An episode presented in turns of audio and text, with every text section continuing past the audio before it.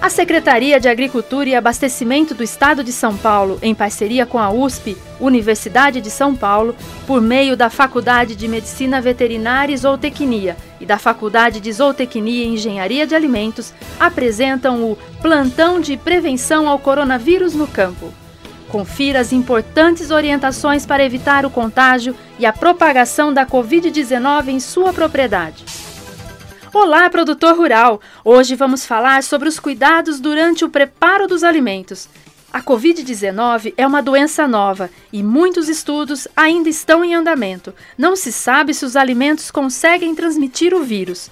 Entretanto, evidências sugerem que o coronavírus pode se manter vivo em diferentes materiais por várias horas, especialmente em utensílios de metal e papelão. Mesmo assim, na produção de alimentos, alguns princípios de higiene são básicos e devem ser mantidos. Os principais são: quem prepara o alimento deve lavar bem as mãos, especialmente ao espirrar, tossir, tocar celulares, chaves e maçanetas.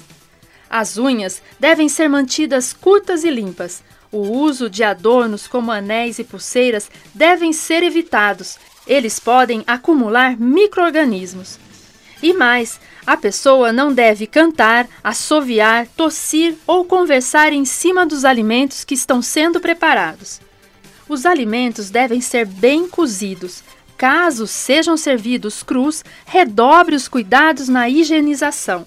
As superfícies de preparo dos alimentos devem estar higienizadas, bem como os utensílios. Não compartilhe pratos, colheres, copos ou xícaras. Sendo assim, os cuidados básicos da produção de alimentos devem continuar.